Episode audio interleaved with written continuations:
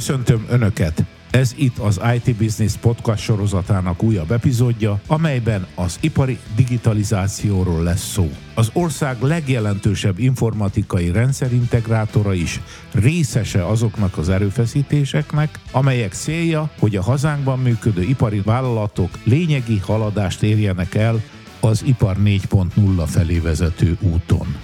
Mester Sándor vagyok, mai vendégem Gém Péter, a Forágyi csoport iparnagyvállalat üzletfejlesztési igazgatója, és Hoffer Zoltán ipari digitalizációs szakértő, ugyancsak a Forágyi csoport képviseletében. Péter, köszönöm, hogy elfogadtad a meghívásunkat. Nagyon szépen köszönöm az invitálást. Zoltán, örülök, hogy itt vagy velünk. Én is köszönöm szépen. A témánk az ipar 4.0, és azt is mondhatnám hozzá, és a forágyi kapcsolata, aminek biztos rengeteg ága boga van, de mielőtt belecsapnánk a beszélgetésbe, én úgy határoztam, hogy szerzek egy jó kis definíciót az ipar 4.0-ra, bár ne tettem volna, ez körülbelül két órába tellett, mert annyiféle definíciója van, különböző szempontok szerint. Határozzák meg a szakértők, hogy mi is az ipar 4.0, és úgy érzem, hogy az ipar 4.0 maga is egy mozgó célpont, tehát tehát a definíciója is joggal változhat akár napról napra is. Az én általam választott definíció úgy szól, hogy az ipar 4.0 olyan okos és összekapcsolt, azaz connected gyártórendszerekre utal, amelyeket úgy terveztek meg, hogy képesek legyenek érzékelni, előrejelezni és együttműködni a fizikai világgal, és hogy képesek legyenek valós időben gyártást támogató döntéseket hozni. Na, ez szerintem ez rendben van, nem? Hitáljunk meg egy szóra, Bécsi tanár jó? Értem, akkor most hátradőlök, jó? Igen, hát a, a, a saját részünket nézzük. Nagyon ideális állapotot rajzolta ezzel a definícióval szerintem, és ebben Zoltánnal egyetértünk, hogy ha ez minden ügyfelünknél, vagy potenciális ügyfelünknél így a fejben így összeállna, hogy ez a, ez a definíció, és ipar négyről beszélgetünk, és ez a, ez a fogalomkör így összeáll, akkor tényleg ez a, ez a, ez a legszebb rész lenne a szakmának vannak, sajnos nem itt tartunk. Jelen pillanatban ott tartunk, hogy mi edukáljuk az ügyfeleket, hogy melyik hová kellene eljutni, mit kellene kezdeni Egyszer voltam egy ilyen nagyon fontos iparágban működő cégnél, és ott a technikai igazgatóval végigjártuk a csarnokokat, és akkor kérdeztem, hogy hol tartanak az ipar 4.0 felé vezető úton, és akkor azt mondta, hogy igen, hát itt ezeket a kapcsolókat most egy újabb generációra váltjuk át. Ipari mérés adatgyűjtő kapcsolókról van szó. Az számukra egy óriási változást hozott. Egyébként igen, csak hogy az még nem az ipar 4.0. Ezt Egy... nagyon, nagyon jó tapasztalat, bocsánat. Tehát alapvetően nagyon sok ügyfél még abban a tudatban van, és abban a hitben van, hogy mondjuk a csinál egy ERP rendszerbevezetést, és elhagyja az Excel táblában történő gyártástervezést, az már egy ipar 4.0-ás megoldásról. Tudjuk, hogy ez mondjuk a második vagy harmadik ipari forradalomnak a része volt az ERP rendszer bevezetése. Még középkorban történt. és ez egyébként azért is nagyon furcsa, mert van olyan ügyfelünk is, aki konkrétan akár még így magára is veszi, hogyha ipar 4.0-ról beszélünk, és az olyan szempontból mondom, hogy, hogy valaki abban gondolkodik, hogy számára mi az ipari digitalizáció és mi az ipar 4.0, ez minden egyes ügyfélnél más és más jelent, ugye Péter is erre utalt az előbb. Van olyan partnerünk, akinél például egy darab kollaboratív robotnak a megjelenése az már a saját magára nézve azt jelenti, hogy új ipar 4.0 gyár, de valójában igazából ezen az ipar 4.0 ipari digitalizációs úton csak a kezdeti lépéseket tette meg, és ez, ez ennek a folyamatnak az egyik állomása. Igen, akkor tehát azt lehet mondani, hogy egy kicsit ideális ez a megfogalmazás, vagy én tartanám magam ahhoz, hogy ez egy jó megfogalmazás, egy jó definíció, csak az életben még nem tartunk itt Magyarországon. Pontosan. De ne szaladjunk előre, mert úgy terveztük, hogy először egy kicsit beszélgessünk arról, hogy úgy globálisan, országosan milyen trendeket láthatunk az ipar 4.0 szegmensben, vagy azokban az ipari központokban, ahol ez esetleg felbunkanhat, az ipar 4.0, a digitalizáció elérhet egy olyan fokra. Arra kérem Pétert, hogy elsősorban nyilván magyar szemmel a magyarországi dolgokról ejtsen szót. Köszönöm a kérdést. Nagyon változatos és nagyon vegyes a kép, hogy hol tartunk most, hol tart a magyar KKV, hol tart mondjuk a, az enterprise szegmens. A, az utóbbinál maradunk, akkor azt mondjuk, hogy ők már tényleg, hogy Zoli említette az előbb, a kollaboratív robotok megjelenése, akár automatikus döntések, folyamat menedzsment megoldások beimplementálása a gyártás támogatásába, ez már natív elvárás, akár magyar a, a tulajdonos, akár mondjuk egy nemzetközi cégcsoportnak a, a része. Ha lejjebb megyünk KKV szegmens, és méretben megyünk lejjebb, bocsánat, tehát lejjebb megyünk KKV szegmens részébe, ahol, ahol még hajlandóak erre áldozni, mert ugyebár ez vagyok be őszintén első körben mindig investíció, meg kell érteni, meg kell tanulni, hogyan kell mondjuk egy ilyen digitalizációs eszközt használni, és hogyan lehet azt mondjuk adaptálni a napi gyártás támogatás, gyártás fejlesztés, esetleg a dolgozók támogatására úgy, úgy felhasználni, úgy használni, hogy ez hatékonyságot növeljen. Mert valljuk be őszintén, mindenki ezért csinálja, a nap végén több pénzt akar hazavinni. Ha egy tulajdonos szemszögéből nézem, akkor is, ha egy dolgozó szemszögéből, akkor is gyorsabb a munkavégzésem, többet tudok termelni. Tehát én innen közelíteném meg a történetet, és hogyha már elmegyünk ebbe az irányba, ennek a sokszínűsége szerintem a mi szakmánknak a, az egyik legjobb része, azért, mert tényleg a Zoli által említett robotok, robottargoncák, és mi előzetesen ugyebár itt a felvezető beszélgetés előtt beszélgettünk erről, tehát onnan indulva is, amikor nincs elegendő targoncás, nincs megfelelő biztosított dolgozó, aki éjszakai műszakban mondjuk ellátja a repetitív feladatokat, simán logisztikai központokról beszélgetünk, akkor igenis egy autonóm targonca, autonóm robot, mert inkább ez egy robot, teljesen képes arra, hogy a repetitív feladatokat megfelelő minőségben és mennyiségben elvégezze. Önmagában igen, de e köré ott kell lenni a tudásnak és a rendszernek. Abszolút, tehát anélkül, hogy mondjuk egy RP-ből jövő információt, ezt mit letransformáljuk a robot nyelvére, vagy a robot feladataira, ez nem fog működni. Nekünk ebben van nagy szerepünk, hogy megvannak az eszközök, tehát valljuk be ez a piac, most azt mondom, a kosár az óriási, tehát nekünk is szelektálnunk kell, hogy mikor mivel foglalkozunk. Rengeteg olyan megoldás van paralel, akár egy gyártási finom tervezés, akár egy gyártási feladatkezelő, akár egy robottargonca. Szerintem minimum mindegyik megoldásra van 40-50 olyan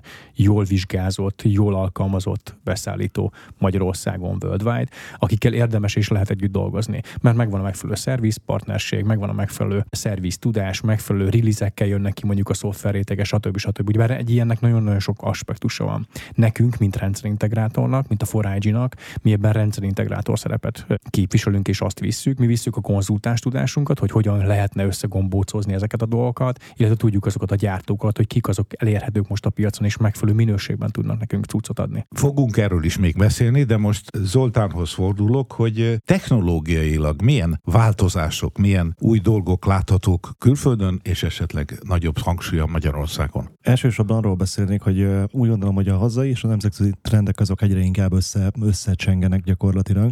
Tehát annak ellenére, hogy a hazai piac az gyakorlatilag összeszerelésről szól többnyire, ennek ellenére az látszik, hogy az ügyféleknél egyre jobban kialakulnak azok a típusú igények, amik gyakorlatilag az ilyen generatív AI alapú megoldásokat közelítik, vagy akár a mester mesterséges intelligencia használatát. Én teljesen biztos vagyok benne, hogy például, hogy egy prediktív karbantartásról beszélünk, vagy valamilyen komplexebb informatika és ipari összekapcsolódásról, akkor nem fogunk tudni mi se elmenni ezek mellett. Ilyen szempontból tudom azt mondani, hogy a nemzetközi piac az egyre inkább itthon is megtalálható. Fontos még azt kihangsúlyozni, hogy nem csak hardware jellegű, de szoftver jellegű ipari digitalizációs megoldások is vannak, és itt a kettőnek a kooperációja az, ami úgy gondolom, hogy egyre inkább az ipar 4.0-át fogja definiálni. Hazai trendek között tudnám kiemelni mindenképpen a a, mindenféle olyan automatizációs megoldást, ami azt segíti elő, hogy az operátoroknak a munkáját azt tehessen automatizálni, és ilyenkor szokott megjönni az a kérdés, hogy jó, hát akkor a munkatársak elvesztik a munkájukat, ez valójában nem ezt jelenti, hanem ez azt jelenti, hogy ahogy az ipar átalakul, ahogy, ahogy ugorjuk ezeket a generációkat, úgy gyakorlatilag az összeszerelésnek a miensége is változni fog,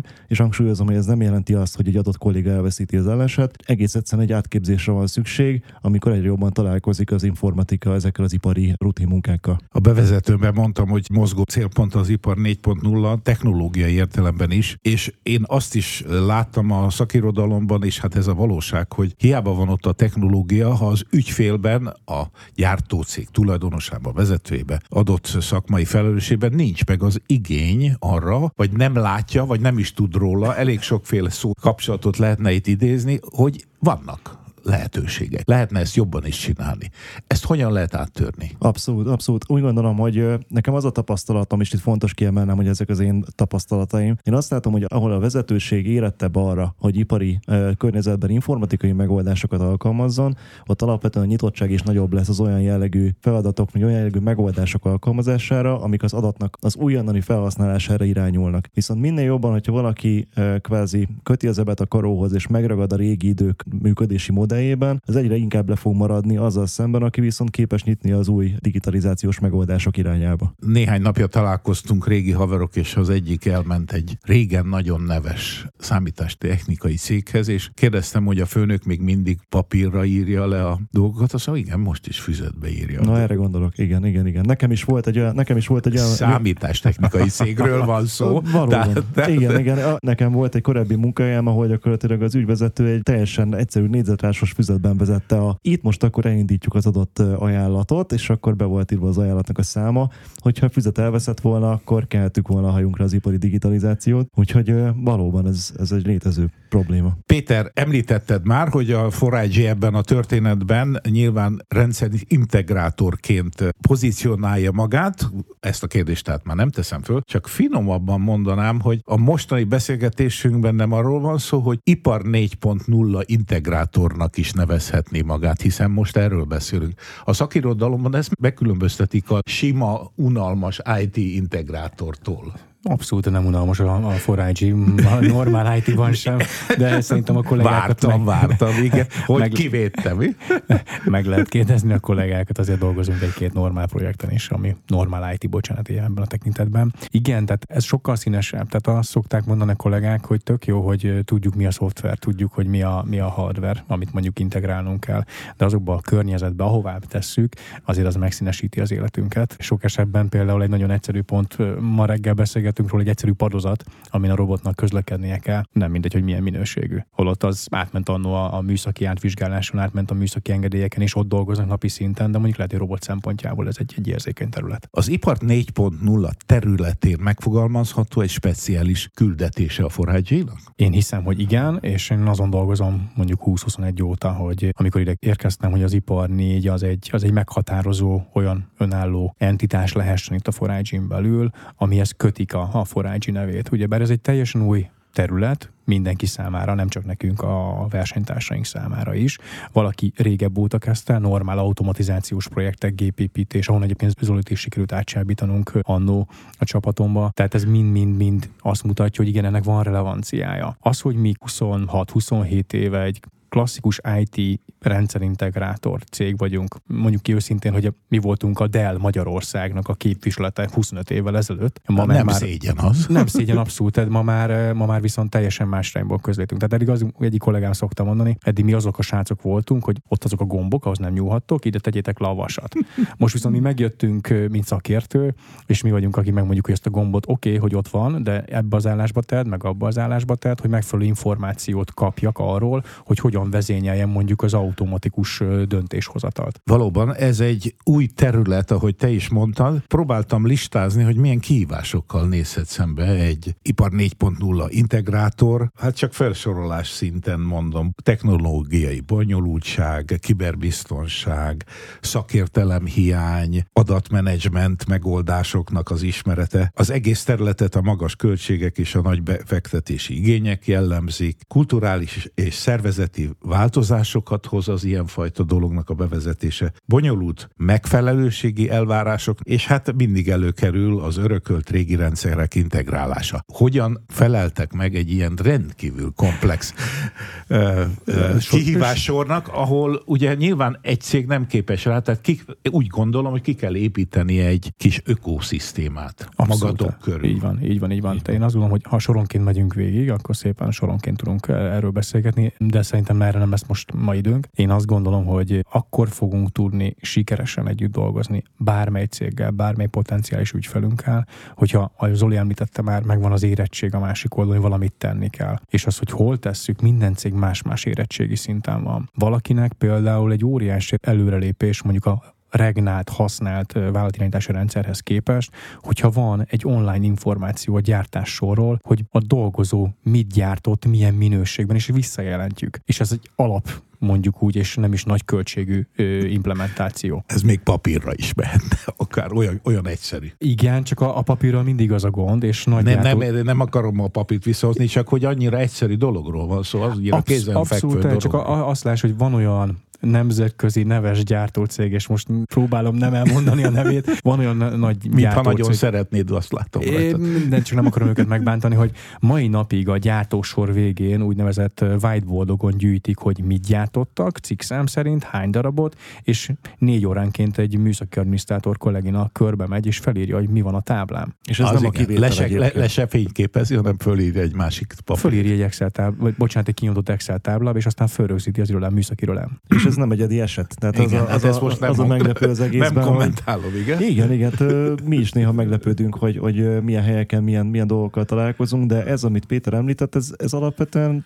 a saját azt kell mondjam, hogy ez, ez a standardebb működés. Oké, okay, itt elviccelődünk a kérdésemen, aminek van is alapja, de végül is akkor el kell dönteni, hogyha egy ökoszisztémát építesz magad köré, hogy mi az a belső szakértelem, mi az a belső kapacitás, ami a saját, és mi az, amivel körülveszed magad az adott megbízások esetén. Abszolút, szerintem ez sokkal fontosabb ebben a mondjuk úgy gondolkodásban, hogyha az adott cég végig gondolja azt, hogy hová szeretne eljutni kettő, három, öt éven belül, mert egyszer nem fog tudni mindent megcsinálni. És ezt látjuk, tapasztaljuk nagyon nagy cégeknél is, ahol ott vagyunk. És tényleg ők a, ők a krémje mondjuk úgy a, a magyar gyártásnak, mert már nemzetközi láncokhoz tartoznak, nekik is egy óriási kihívás. Nem csak a budget szempontjából, az, hogy technológiailag mit és hová lehet bekötni, hogyan lehet kommunikálni. Beengedek egy nyílt mondjuk programozási nyelvű dolgot, vagy nem engedek, vagy kötöm az ebet a karóhoz, hogy nagyon kötött kommunikációs csatornákon, adatdiódákon keresztül kommunikálok, és gondolok a security-ra ebben a tekintetben, hogy az OT és az IT terület az mindig egy ilyen nagyon-nagyon élesen elválasztott terület. Ma már ez nem lehet megtenni.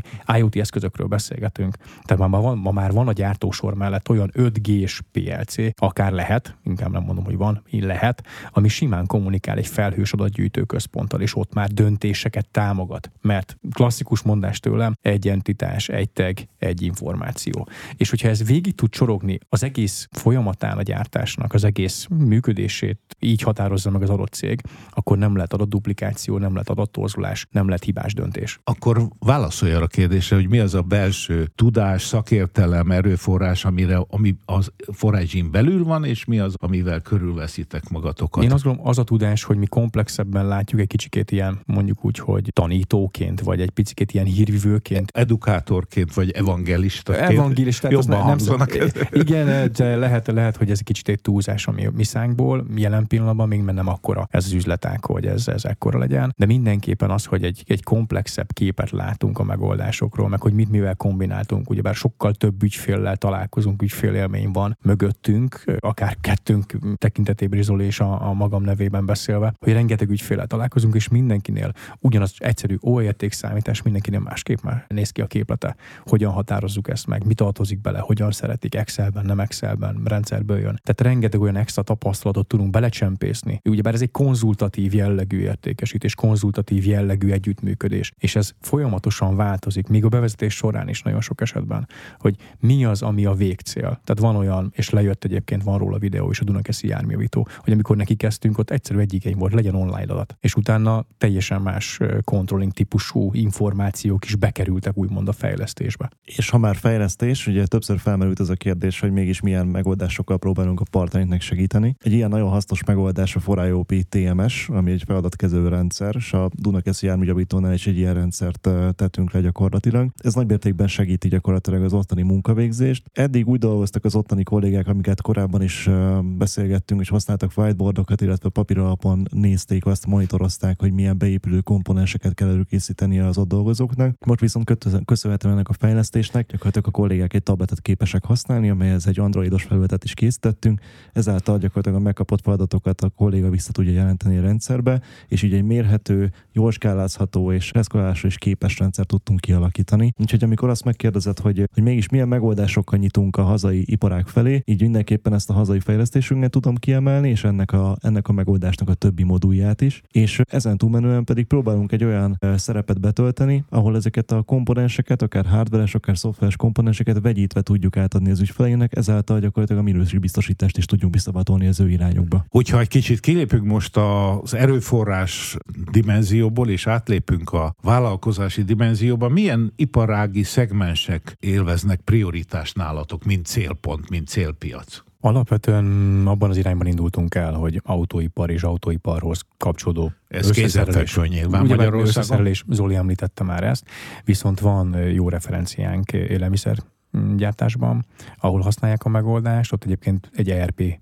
hiányosságot küszöbölünk ki pont az előbb említett forrájopi termékcsaláddal, illetve értelemszerűen ez a két nagy szegmens, enni mindig fognak az emberek, tehát az élelmiszeripar az egy fontos terület számunkra, az autóipar, mivel elég erőteljesen jelen van Magyarországon, mindenféle szegmenssel, tír 1, tír 2 OMS kapcsolódással, mindenképpen szeretnénk ebben tovább erősödni, és mellette nézzük az unikális dolgokat is, azért mi mondjuk az energiahatékonyság méréshez kapcsolódóan egy, egy spin-offja mondjuk a forrájopi termékcsaládnak egy adatgyűjtő és mondjuk egy felügyeleti rendszer kialakítása, de ez még mondjuk nem szeretném ezt spoilerezni, de ez rövidesen fog érkezni dolgozni. Közben azon gondolkoztam, amikor beszélgettünk, hogy nagyon sok esetben tényleg nehéz pozícionálni a 4 hogy, hogy most akar egy informatikai vállalatról van szó, aki, aki egyébként nyit az ipar felé, és hogy akkor mégis hogyan lehet ezt az egészet elképzelni. És még ezen gondolkoztam, hogy szerintem a hallgatók számára is ez fontos kijelenteni, hogy van itt egy csapat, aki alapvetően informatikában nevelkedett, viszont ezt nagyon fontos látni, hogy, hogy az ipar és az ipari fejlesztések azok ugyanúgy most már jobban összefonódnak az informatikával. Úgyhogy bármennyire is szokatlan a mi szerepünk ezen a piacon, úgy gondolom, hogy tudunk olyat mutatni, pont azáltal, hogy informatikában akkor a sok évi tapasztalatunk van. Ezt a sok évi tapasztalatot, ezt, ezt igenis képesek vagyunk a, a gyártásra fókuszálva és még, még nagyobb komolysággal és minél jobb szakértelemmel megtámogatni. Péter is, meg te is említettél, említettetek már ügyfél kapcsolatokat és egy-egy megoldást, vajon melyikre vagytok a legbüszkébbek? Van-e valami olyan ügyfél eset, amit mindannyiunk okulására szívesen elmondanátok? Mindre büszkék vagyunk, kivétel nélkül. Jó válasz. Mindegyik más-más eszenciát hozott az életünkbe. Mindegyikkel tanultunk mi is a közös együtt gondolkodás, a, a koncepcionálás, a kivitelezés során. Én azt gondolom, hogy minden egyes ügyfél olyan referencia, meg olyan tudást adtunk át egymásnak, amivel mind a ketten, mind a Forágyi és a Forágyi csapata, illetve mind az ügyfél és ügyfél csapata is, és, és bővült a tudás, meg bővült a, a nézet, meg a, meg a látásmód, hogy hogyan és miként kell neki fogni egy ilyen dolognak. Nagyon egyszerű példák, Zoliéknál nagyon sok esetben volt klasszikus tényleg a, a targoncás kiváltás, és hogyan kombináljuk egy ERP-ből jövő információval, egy, egy konvejor pályával, és hogyan automatizáljuk annak a feladatnak az ellátását, ami mondjuk majd, hogy nem egy tisztatérése egy, egy normál raktári folyamat között történik. Azért ez nem egy evidens dolog, hogy bemegyek a boltba és leveszem a polcról. Így van, így van. Az említett ügyfél egyébként, ahol, ahol végeztük ezt a típusú ERP rendszer integrációt, arra, arra én speciál különösen büszke vagyok, mert ott az ügyfélnek volt egy olyan igénye, hogy hétfőtől péntekig tart náluk a gyártás, viszont szerették volna azt megvalósítani, hogy a szombat, vasárnapot is valamilyen szinten kihasználják, és sikerült elérnünk ezzel az említett önvezető robotos megoldással és az ERP integrációval. Gyakorlatilag szombaton meg vasárnap a robot végzi az anyagoknak az összeszedését, amiket utána vasárnap délután előkészít a kamion kiálló rámpa elé, amit hétfőn a kolléga már úgy tud elkezdeni kitárolni a kamion hátuljába, hogy az már egy előkészített áru, nem kell azzal foglalkozni, még a szkennelést, a validálást is elvégezzék, ezáltal tud gyakorlatilag még inkább finom hangolni az egész folyamatot, és ezáltal a ciklusidőt is tudtunk növelni. Én ha belenézek mélyebbre a forrágyi működésébe, akkor látom, hogy ott vannak kapacitások, például egyedi szoftverfejlesztési kapacitás, tehát nyilván az esetetekben ez a bizonyos programozói feladat, amikor meg kellett az IRP-ból mondani a robot targoncának, hogy mit csináljon, ezt gondolom nem ti programoztátok, hanem belső programozói erőket vettetek. Vagy is, is, is, is, abszolút, is, is. Ugyebár mondjuk ez az eset egy, egy extrém eset, ha fogalmazhatok így, egy régi típusú RP-ről van szó egyébként, az extrém a neve. Oda az speciális tudás kellett, de az a mérnök elérhető mondjuk Magyarországon, vagy mérnök Gárda, akivel dolgoztunk, illetve így van a saját csapatunk is aktív aktívan részt vett abban, hogy hogyan fordította át ezt robot feladatokká. És tanácsadásban is van kapacitásotok, ugye? Úgy mondanám, hogy általános informatikai tanácsadásban is van kapacitásotok. Én merem remélni, hogy még van. Eléggé kihaj, kihajtjuk a kollégákat, valljuk be őszintén. Ja, hogy szabad kapacitás. Szabad kapacitás. Én, én, én emberekre gondoltam. Tudás azt gondolom, hogy van. Sőt, nagyon sok esetben nagyon jó kombinált tudás. Tehát egy-egy projekt kapcsán kiderül, amikor beszélgetünk egy speciális területről, hogy a kollégának van mélyipari tapasztalata, mert valamikor a múltjában fellehető, hogy ott dolgozott, vagy olyan területen dolgozott, és ezt jól tudjuk hasznosítani. Hiába ő egy klasszikus developer egyébként. Már az elején említettem, hogy milyen kihívásoknak vannak kitéve azok, akik az ipar 4.0 úton járnak, és itt a szakértelem hiányt is említettem. Hogyan tudtok ezzel megküzdeni. Ugye, ha egy növekvő területről beszélünk, már pedig ez az, és nálatok is nyilván az igények növekednek, hogyan tudtok lépést tartani az igények növekedésével? Nagyon komplex a történet. Azáltal, hogy beérkezett úgymond a családba, és a holdingot én így, így fel, mint egy nagy család, nagyon sok extra tudás érkezett, akár az Invitek, akár a Vodafone, akár az Antenna Hungáriával. És ha arról beszélgetünk, hogy egy megoldás milyen platformon, hogyan kell megoldani, például egy lorás loravanos megoldás, az például egy Antenna Hungáriánál, ez egy natív történet. Nekem itt, forage belül, bocsánat, csak az IT lábra gondolva, ez nem volt eddig, meg van tudás, mérnök tudás,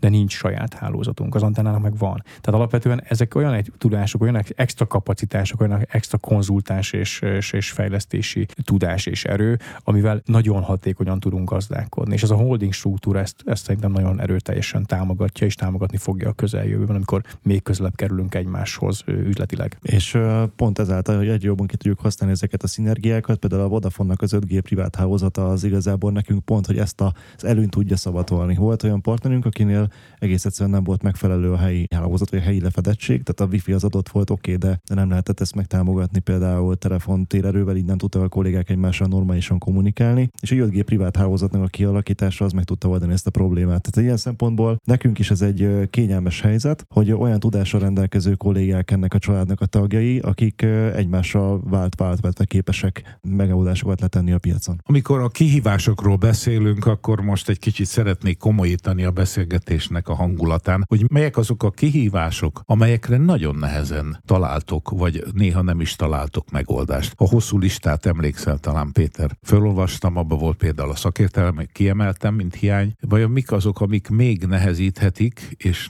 meg kell oldanotok ezeket a dolgokat? Ez a kérdés is nagyon komplex. Én azt gondolom, induljunk onnan, hogy most a mi vevőink, a mi potenciális vevőink. Hát nyilván ügyfélkörbe kell gondolkodni. Nekik a változó környezet, tehát ők, hogy kivel dolgoznak, ki a megrendelőjük, ez egy elsődleges megugrandó feladat, hogy ő nekik megfeleljünk valamilyen adatészség, vagy bármilyen szempontból, technológiai érség szempontjából. És szerintem ez az első, hogy ezt megértsük közösen, hogyha ezt jól tudjuk transformálni, és az ügyfél is jól transformálja ezt az igényt, mert vagy őszintén nagyon sok esetben segítség nélkül van, csak kap egy elvárási listát, hogy mit kér január 1 az adott három vagy négy betűs gyártócég, vagy tíz betűs, tök mindegy, most nem akarom beszűkíteni a kört. Nagyon fontos, hogy hogyan és mi módon, és ugyebár megint oda jutunk, megvan a feladat, hogy hová kell eljutni, mondjuk január 1 de hogy ezt hogyan tudom úgy felépíteni lépésről lépésre, ne rokkantsam bele a saját szervezetemet. Képes legyen az a eszközpark, az a gyártócsarnok, az Oli említette 5G vagy nem 5G. Van-e adatkommunikáció bármilyen platformon? Van egyáltalán adatom? Ezek olyan tisztázandó dolgok, amit önmagában egy cég, hogyha benne van a normál mókus kerekébe, nagyon nehezen tud ebből kitörni. Mert neki mi a legfontosabb? Adott napon, adott 8 órában az a gép 8 órát dolgozzon, a munkaerő meg persze értelemszerűen szünetekkel együtt 7-7 és fél órát dolgozzon. Ekkor fog kapacitás kiterheltsége a maximumát elérni. Ha ezt a projektet, is pici projektről beszélgetünk, még mellé tesszük ezeknek az embereknek, azért az úgy eléggé vissza tudja ezt a hatékonyságot vinni. Tehát én azt gondolom, hogy itt az első és legnagyobb gombóc, amit le kell nyelnünk közösen, vagy meg kell úgymond emésztenünk közösen, hogy hogyan és mi módon tudjuk ezt úgy feldarabolni, ne veszítsük el a vevőnket, tartsuk meg a lehető legjobban is, értelemszerűen profittal szeretnénk ezt megtartani, saját dolgozóimat nem szeretném elveszíteni, azért mert extra melót rakok rájuk, mert most kitalálta a Game Péter vagy a Hoffer Zoltán, hogy most ilyen típusú adatokat kell rögzíteni az adott rendszerbe, illetve hogy tudunk-e olyan automatizmusokat mellébe tenni, amik mondjuk segítik az ő döntés előkészítési munkájukat, vagy magát a döntést is meghozza, mert már vannak ilyen mesterséges intelligencia, AI típusú logikák, automatizmusok, amik mindenképpen akár meg tudják hozni a megfelelő paraméterek között, ezt is be kell állítani, megfelelő paraméterek között a döntést, és megy tovább a gyártás. Sok esetben azt látjuk egyébként, hogy a partnerek nem igazán tudják első körben megfogalmazni, mi az igény.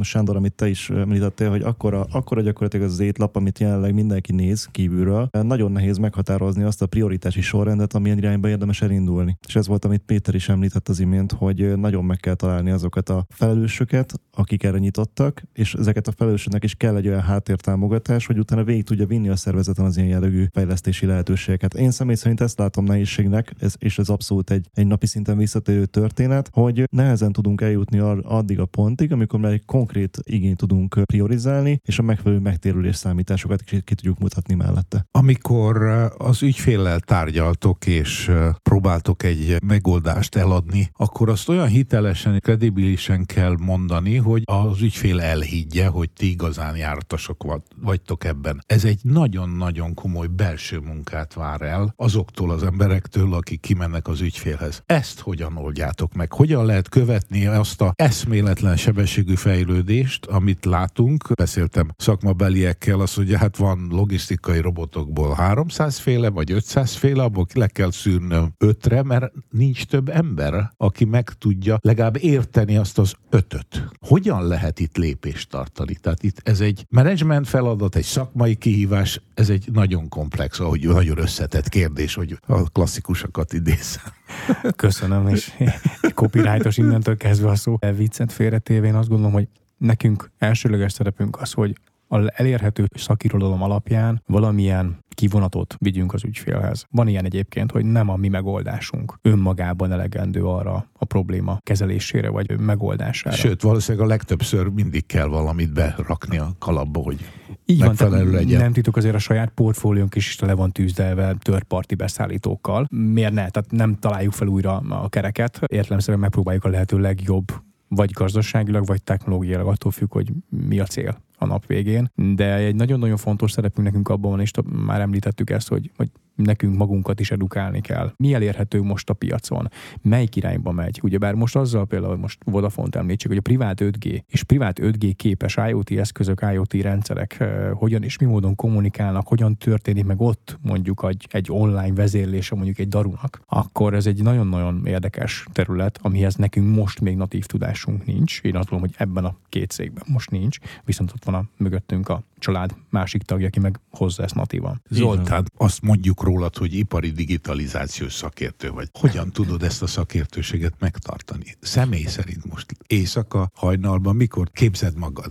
Hát általában olyan hajnali egy és öt óra között, amikor a fiunk üvölt. Akkor egy picit, Sejtettem. Általában ilyenkor van időm, hogy képezzem magam ipari digitalizációban, mert mi más tehetnék egy zajszűrős fülhallgatóval. De viccet félretéve, alapvetően azért is szeretek itt a Forage-nál dolgozni, mert lehetőségünk van arra, hogy olyan nemzetközi kiállításokra látogassunk el Péterrel közösen, ahol ezeket az új technológiai trendeket tudjuk lekövetni. Általában a magyar piacra minden az ilyen nemzetközi nagyobb német konferenciákról csorog le ide a hazai piacra is, úgyhogy amióta gyakorlatilag ezeket, ezeket így árbus szemmel követjük, és nyilván én is próbálom saját magamat is edukálni ilyen téren, azóta azt tudom mondani, hogy viszonylag nyitottabb szemmel tudok navigálni ezen a területen. Nehéz, nekünk is nehéz, de úgy gondolom, hogy nekünk ez a, ez a hivatásunk, és kötelességemnek érzem, hogy ezeket az újdonságokat megosztom a, a leendő partnereinkkel és a meglévőekkel is. Egy ilyen növekedőben lévő szegmensben az is felelősség, hogy melyik technológia mellé teszed le a voksot. Itt ugye messze nem úgy van, mint régen, hogy a hype görbe végén, amikor már tudta mindenki, hogy az jó lesz, akkor elkezdett használni, hanem Persze. az elején kell már eldöntened jól, hogy olyat válasz, amivel verseny előnyhöz jutsz. Ebben is tudtok segíteni az ügyfélnek? Óriási felelősség, ugye? Abszolút, pont ez a, ez a konzultatív kvázi megértés és kifejtése a problémának, hogy hova akarunk eljutni. Sok esetben a mi fejünkben is van valami egy kép az ügyfélről, hogy na igen, ez a probléma, natív, tudjuk.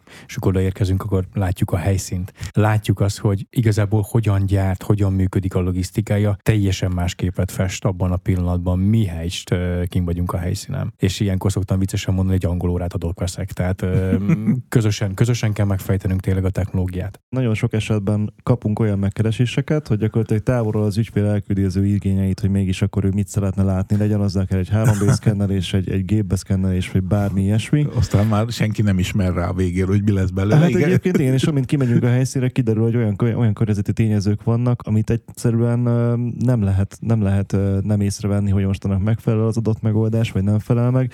És itt jön be a mi szerepvállalásunk, hogy, hogy úgy nem szoktunk ajánlatokat kiadni ügyfeleknek, hogy ne lenne egy normális beszélgetés az ügyfél ne néznénk meg a helyszínt, mert ezek szavatolják azt, hogy a végén, amit, amit leteszünk, az gyakorlatilag egy működőképes jó megoldás lesz. És itt ezen van a hangsúly, hogy mi csak és kizárólag olyan megoldásokat adunk el partnereinknek, amiről biztosan tudjuk, hogy ez nekik jól fog működni. Voltak éppen azért szűrtök erősen. Abszolút, abszolút. Muszáj. Nem, nem fér a névegykártyánkon. Azért, mi, kevesen vagyunk, nem akkor az ületek, nem fér a névegykártyán. Jó, vannak hibák, de azt még a projekt kapcsán, vagy projekt mentén megpróbáljuk úgymond kijavítani és, és megoldani, hogy a végén mindenki elégedetten álljon fel az asztaltól, vagy a gyártósortól, hogy klasszikus maradjak. De mindenképpen fontos az, hogy, hogy kompromisszum készségre kell törekednünk. Én azt tudom mondani a kollégáknak és a sales kollégáknak, meg a tanácsadó szakértékes kollégáknak is, hogy mi egy pszichológus szerepét töltjük be ilyenkor. Egyrészt próbáljuk azt a információ tömeget, amit ráöntött mondjuk az ő vevője, hogy ő mit szeretne abból, és abból az érzelmi állapotból egy picit a realitás talajára visszahozni, hogy körülbelül mi lehetséges, mire ad választ a technológia. Nálunk sincs meg minden, tehát klasszikusan nem viszünk mindent a balonkabátba, de az a, az a pár szegmens, az a pár speciális területben azért azt gondolom, hogy elég, elég jól látjuk azt, hogy mi történik a piacon. Akár egy pozícionálás, egy hely meghatározás, akár egy karbantartás menedzsmentről beszélgetünk.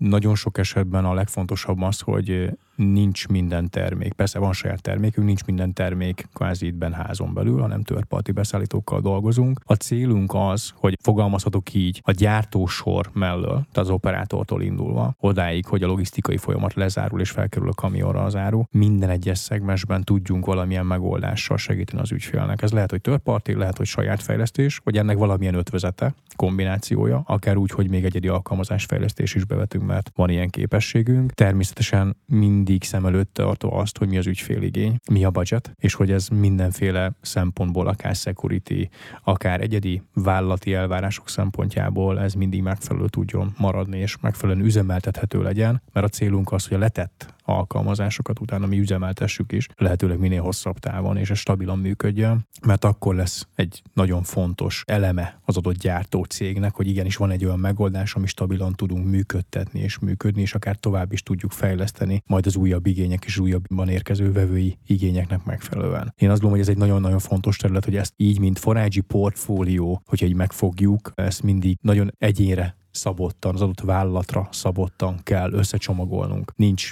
one size fits all, tehát igazából ez a, ez a klasszikus tailor-made szabóságra kell gondolni. Ugye már egyedi szoftverfejlesztés és rendszerintegrációról van szó. És ha már tailor-made-et emlegetett az imént Péter, nálunk nagyon fontos a kiberbiztonság a vállalat egészére nézve, és azokat a megoldásokat, hogy legyen az akár third party, legyen az akár saját megoldás, ezeket minden esetben egy kiberbiztonsági layerrel veszük körül. Ez azt jelenti, hogy gyakorlatban, tudom, hogy nagyon szépen hangzik ez a kiberbiztonsági layer, de gyakorlatban ez azt jelenti, hogy de biztatóan hangzik, na. Így van, ez mindenképp, ez nagyon biztató eh, kis megoldás, aki tőlünk valamilyen megoldást választ. Legyen az akár törparti, legyen az akár saját fejlesztés, egyedi szoftverfejlesztés. Az ő számukra szavatoljuk azt, hogy az a megoldás, amit mi az ő területükön telepítünk, az nem fogja a gyártást megállítani, és meg fog felelni abszolút azoknak a komplex kiberbiztonsági igényeknek, amit akár egy multivállalat is támaszt a hazai Tier 1, Tier 2-es, vagy akár OEM partnerével szemben. Amikor az ipar 4.0 kihívásaival foglalkoztam, akkor utána megtaláltam azt is, hogy és mindezek tetejében, mint egy szuperponálódik rá, az a globális igény, hogy a fenntarthatóság jegyében az ipari központok lehetőleg még inkább hatékonyan tevékenykedjenek, kevesebb nyersanyagot használjanak föl, és kevesebb energiát. Ez azt jelenti, hogy minden új ipari beruházásnál hatványozottan megjelennek ezek a szempontok. Nálatok is így van? Nem csak csak az újaknál, hanem már a regnáló és működő gyártósoroknál is megérkezett kihívás az, hogy az adott terméket a lehető leghatékonyabban, és most ha csak az energiára gondolunk elektrós áram felhasználás szempontjából, hogyan és mi módon tudja mondjuk az adott gyártó cég, az adott gyártócsarnokot mondjuk esetleg független üzemeltés szempontjából felépíteni, vagy, vagy újra konstruálni. Ugyebár mire gondolunk, akár lehet az, hogy egy naperőmű parkot épít mondjuk a csarnok tetejére, vagy az elhasznált mosóvíznek a, a hőjét visszahasználni mondjuk szociális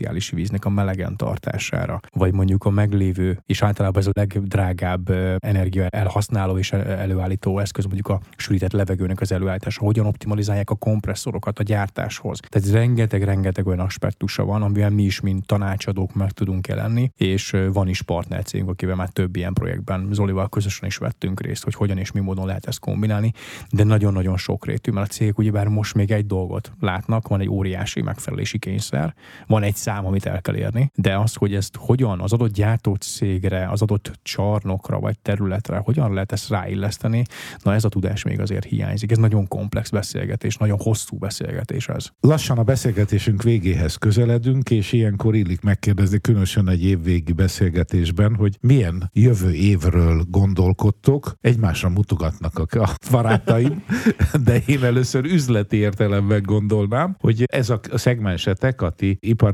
4.0 csoportotok milyen üzletkívások előtt áll majd 2024-ben, és természetesen Zoltántól azt várom, hogy egy kicsit jelezze előre, hogy milyen technológiáknak lesz nagyobb népszerűsége jövőre, mint idén. Péter? Akkor ez lesz a top-down tervezés, ahogy a klasszikusok mondják. Viccet félretében azt gondolom, hogy a jövő év nagyon sok minden befolyásolja. Lássuk a geopolitikai helyzetet, stb. stb. Nem hoznám most ebbe bele, szerintem egy jó hangulatú szakmai beszélgetésről van szó, de mindenképpen meghatározó, hogy milyen technológiák és milyen módon lesznek nyitottak a cégek. Ugyebár itt az elektromos autógyártásnak a felpörgetése, illetve az, hogy megjelennek olyan autógyártók, akik életükben még autót nem gyártottak, de már most itt vannak 5-10 éves total. Mondjuk a tesla szerintem nem hangzik reklámnak, de nincs igazi autóipari módja egy Volkswagen vagy egy Peugeot csoporthoz képest. Mégis autógyárnak tituláljuk, és mégis rengeteg olyan újítást hoz be, akár a 48 voltos akkutechnológia, amit most a Cybertrucknál bejelentettek, tehát ezekhez való alkalmazkodás képesség, vagy legalább készen állni arra, hogy ezeknek a kihívásoknak valamilyen módon megfeleljünk, szerintem ez lesz egy óriás nagy üzleti kihívás számunkra is, hogy ez mennyire forgatja majd